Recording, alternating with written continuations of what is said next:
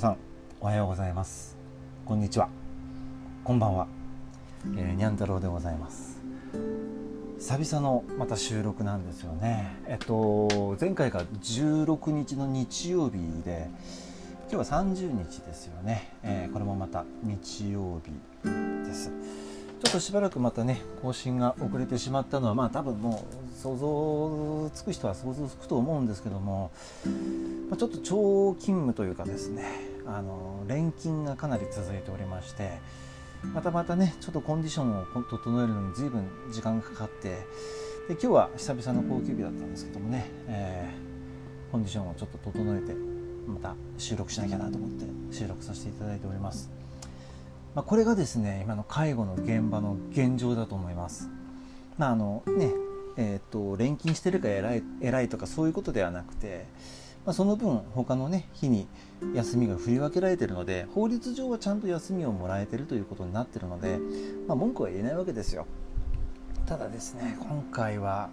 今まで勤務した中で一番しんどいシフトだったんじゃないかなと思います。スタートはですね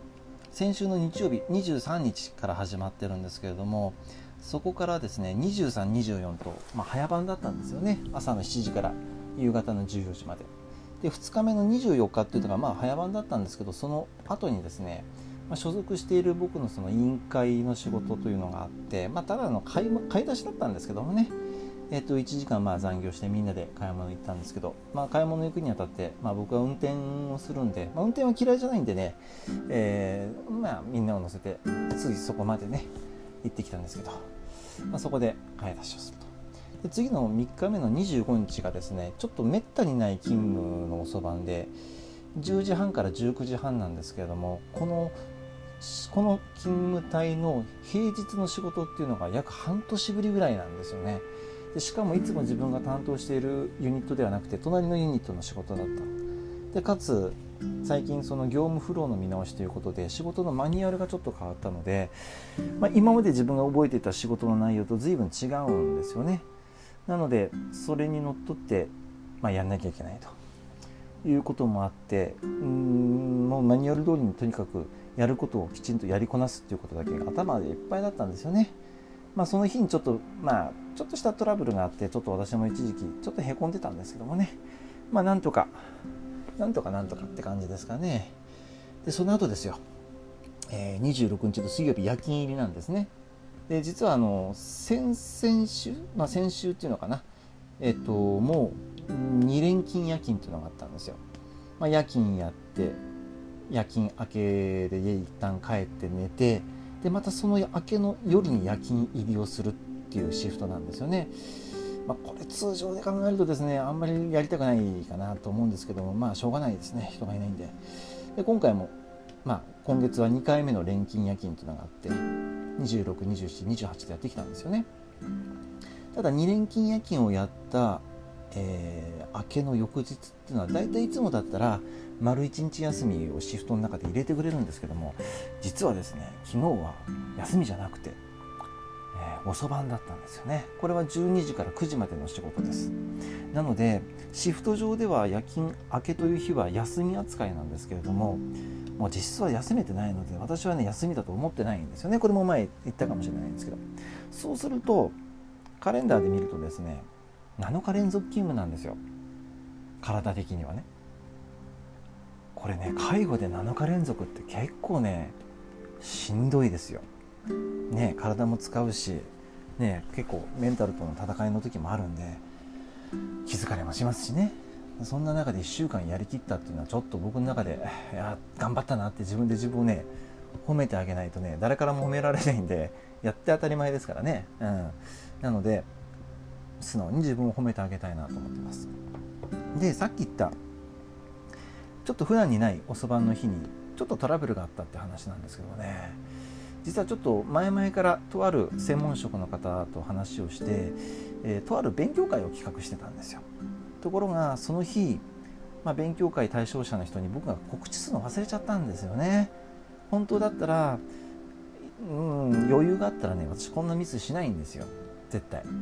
だけど段取りが行き届いてなくていざ勉強会始めますって言った時にその専門職の方ずっと待ってたらしいんですけど誰も来なかったんですね。当然ですよ。伝えてないんですから。そうなるとやっぱりねその準備してくれた専門職の方もあんまりいい気はしないわけですよね。当然ですよ。これも完全に僕が悪い。ね。だけどそんな些細なねミスをしてしまうほどね結構こうアップアップだったっていうのはちょっと自分としてもね残念というか悲しいというか情けないというかねちょっと自分を責めましたねこれかなり、うん、しかもそれ以降その専門職の方と顔合わせてないんで、うん、ただ翌日、うん、あのそのしばらくしてからの夜勤明けの日かな。ちょっとその自分の職場の最寄り駅の近く歩いてたらそんな方いらっしゃったんですよね、まあ、外で会って、まあ、ちょっとね謝罪をしたわけですけどもやっぱりその人もちょちょっとそっけなかったんですよね。まあ外だったからですね。なのかもしれないし、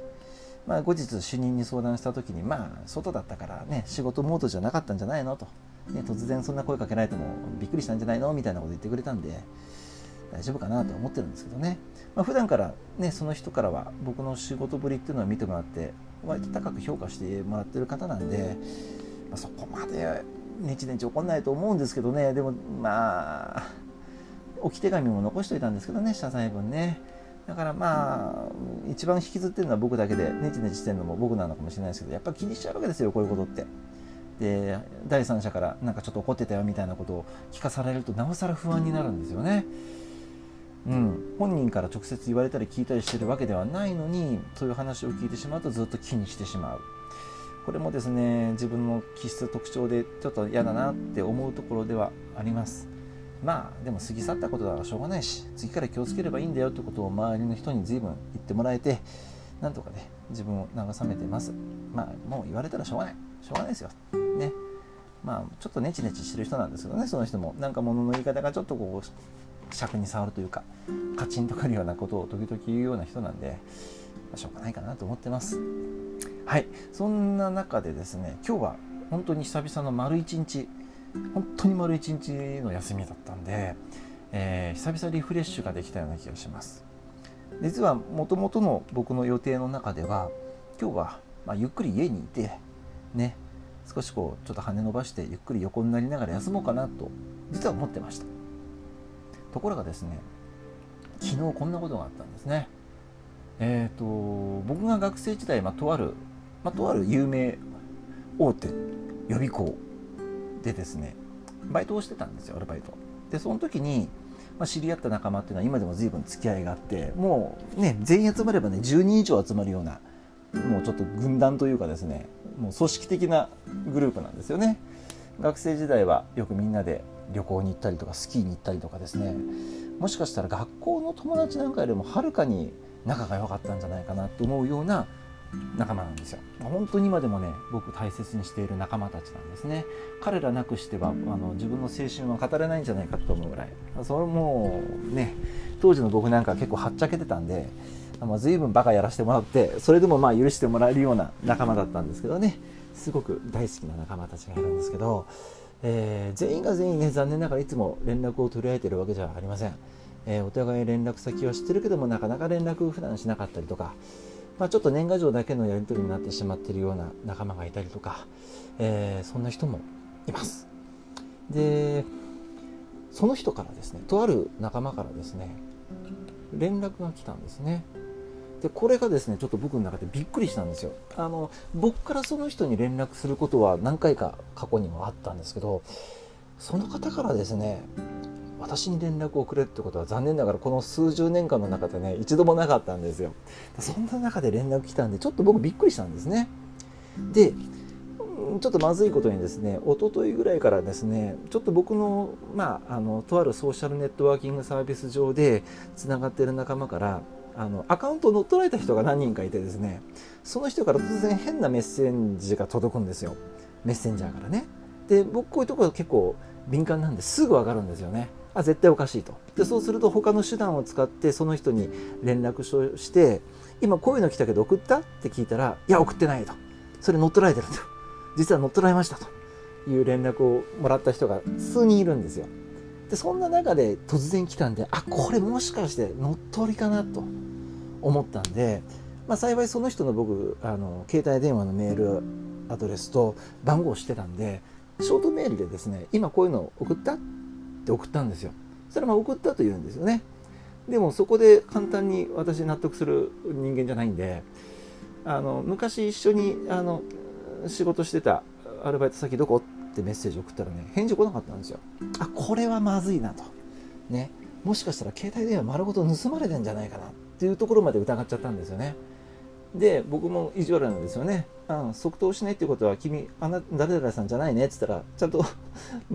名前を送ってですね全部来てくれたんですね。まあ、そこで安心したんですけど、まあ、ごめんごめんと実はこういうことがあったからちょっと疑ってしまって疑心暗鬼になってたんだよって言ったらそんなに疑ってんだったらいいわ。自分で調べるわって言われちゃってあこれ申し訳ない。ごめん。ごめん。もうそこで僕もね感じちゃうんですよね。ああ傷つけてしまったいけないな。ダメだな。と思って謝ったわけですけど、まあ、仕事がちょうどね夜だったんで、まあ、終わった後すぐ電話しました。ね。そしたらまあいろんな話が久々できてえー、まあ随分ね懐かしい話になったんだけどまあその連絡をくれた理由っていうのがですねあの、まあ、とある、まあ、その悩みだったんですよね。でそれがまあ実はこの、ね、その人もすごいですよよく見てるなと思うんですけどアップル製品のことでちょっとわからないことがあると。でアップル製品って、ね、もし使ってる人ご存知だと思うんですけどまずはその設定上で必要なのは Apple ID の設定なわけですよ。これなくしてはもう100%フルに使えないわけですね。でその Apple ID についての質問だったんですね。でまああんまり細かいこと言うとあれなんですけど、まあ、要は A さんが使ってた端末で B さんが使うためにどうしたらいいのみたいな感じなんですよ。で大体もうその話聞いた時点で僕は何と何と何と何をすれば、えー、うまくこうの、うん、使っていけるかなっていうことはもうイメージついたんですけど、まあ、それをするためにいろんなこうステップというかですね必要な情報というのがあったんですよ。でその必要な情報がきちんと得られるかどうかとかいろいろやり取りしてて、まあ、30分以上話しましたかね。でやっぱりどうしてもですね、うん、困ってる様子が見受けられたんですよ。でまあこれも僕もねいいところなのか悪いところなのかわからないんですけども、あのー、会うことにしました今日。でえー、やっぱり直接会って見て自分が端末触ったりログインしたりすることによって分かることってたくさんあるんで時間を作らせていただきました。でその人もわざわざちょっとね僕の住んでるより側まで、まあ、ご足労いただくことになって、えー、お会いしました。約20年ぐらいの付き合いの中でなんですけどね、うん、直接こうやって差しで会うっていうのは初めてなんですよね。なんか不思議な感じでしたね。で、まあ、実はその Apple ID のこととか、まあ、その他 Google のこととか、まあ、iPad のこととかもろもろについてはですねもう本当に1時間もかからないぐらいでもう簡単にサクッと解決したんじゃないかな。解決してると思います多分、うん。まあ、また何かね壁にぶち当たりとか他のことでわからないことだったらいつでも聞いてみたいな話をして終わったんですけどもね。まあそこからですねまあやっぱりその他の話になるわけですよ。あのその人が抱えている悩みとか今直面していることとかいろいろ聞いていくうちに僕もね感情移入しちゃうんですよね。あの他人事に思えない。話を聞いていくと何て言うのかな。自分も過去に似たような経験とか、ね、辛酸をなめる思いっていうのは随分今までしてきたんでねやっぱりその人が今直面していることを聞くとまるで自分のことのように思ってしまうもしくは過去自分が体験したことに紐づいてってあこういうふうにしてったら良くなったとか逆にこういうふうにしてもらえてたら自分の気持ちって随分楽になれたなっていうことが随分僕の頭の中にはあるんですよね。なのでまあ今日ねその人がどこまで気持ちの整理だとか解決だとか、うん、安心とかねえ得られたかっていうのはちょっと僕まあねその人じゃないんでわからないんですけども、うん、今日のことでその人が前進できるきっかけになれたら僕はすごく嬉しいなと思います。あの昔からね、まあ、こんな介護の仕事をしてるせいもあるのかなホスピタリー精神というかこう困っている人をほっとけないところがあるんですよ。でその人を見るともう何が何でも全力投球で寄り添って手を差し伸べてっていうのがね働くんですよね。でその人もすごく気遣ってくれてそこまでやりすぎて自分が今度潰れないように気をつけてねって握らってくれたなんかすごくね自分の持ってる気質に似たようなものを持ってらっしゃるのかなっていうふうにもう今日久々会ってもう数分もしないうちにちょっと僕感じてしまったんですよね。もしかしたら似たような気質を持ってるのかなって思ったぐらいその人もこう何て言うんだろうな感じやすいというか純粋というかねピュアというか昔からそういうところ僕あったなと思うんですよねその人は。うん、すごく見ててピュアだなって思うところがあったんでね。私自身なんか今日はすごい得たものが多かった、うん、感じることのできる僕自身の安らぎだとかあとはまあねあのもともと自己肯定感が低いんで私は。あのその人のために何か物事を解決させるための手助けができたとか力になれたっていうその感触を今日得られたんでねすごくこう嬉しかったんですよね。あの些細なことなんですけど自分にとってはなんかすごくそんなにね難しくなく苦なくサラサラっとやれることが、まあ、もしかしたら他の人にとってはもう全く未知の世界で何をやっていいかわからない。ね。それあると思うんですよ。何がわからないかがわからないってよく言うでしょ。うそういう状況だったと思うんですよね。ただ僕はあのこだわり症というとこともあって一つの自分の興味のある分野が見つかるととことん追求してこだわりこだわりこだわる。っていうところがあるのでねそれがまあ身近な人のために役立ててよかったなと思うんですよね。で不思議とこれをね商売にしたいとは思わないんですよね商売にしちゃうと多分ダメになっちゃうと思うんで僕はもう自分の身の回りのいる人で手を差し伸べられることがあったらそれでいいかなと思うんですよね。まあ、商売系がないっていうか、うん、お人よしというかわからないんですけど、まあ、そんな今日は一日でしたね。本当はね午前中かもうお昼ぐらいで終わりかなと思ったんですけどちょっとその時点でですね、うん、今日はちょっとこのままだとほっといてはいけないなと思うことがあったんでちょっとね時間は半日ぐらいになりましたけど、うん、いい時間を過ごさせてもらったなと思っております。あのその人もこの番組聞いてくれてると嬉しいな。まあ一応今日ね宣伝したんでね、うん、さっきもちょっとあのリンクを貼って送ったんで聞いてくれることを祈っております、うん。あの改めてまあ20年近い中なんですけどもね新しい絆が生まれたんじゃないかなって僕自身勝手に思い込んでます、まあ、その人がどう思ってくれたかわからないですけども嬉しかったのは今日もしかしたらその人のために何か力になることができた。その自分の持っている能力でその人の困っていることを解決することが、ま、100%ではないかもしれないけれどもできた。そして何か次に困ったことがあったらいつでも相談してねということが直接伝えることができた。もうそれだけで僕はもう今日満足です。自己満足かもしれないけどねあのまあこればっかりはねあのお相手の方がどう思われたかっていうのはちょっと僕はそこまではわからないんだけども本当に嬉しかったです。そんな中で、えー、明日はまた早番3連勤が待っております、えー、月末ですね、えー、8月ももう終わりです。あの空の色がねだいぶこう秋っぽさがちょっと見えてきたんですよ。あの夜勤明けの時間の明け方4時半とかねなってくると空の色がねあんま夏らしさじゃないんですよね。これはすごく見ててなんか心地いいです。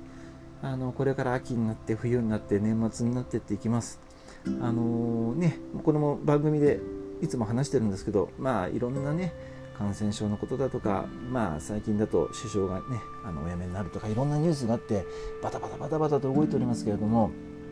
大事なのは自分を見失わないことかなと思います。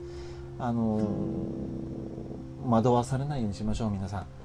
うん、常に自分の目と鼻と耳と口と、うん、第六感。これを頼りにして自分で情報をうまく、あのー、加工してね切り分けて自分にとって必要な情報そうでない情報を見極める能力を作っていけば、うん、こんなご時世でも楽しいあの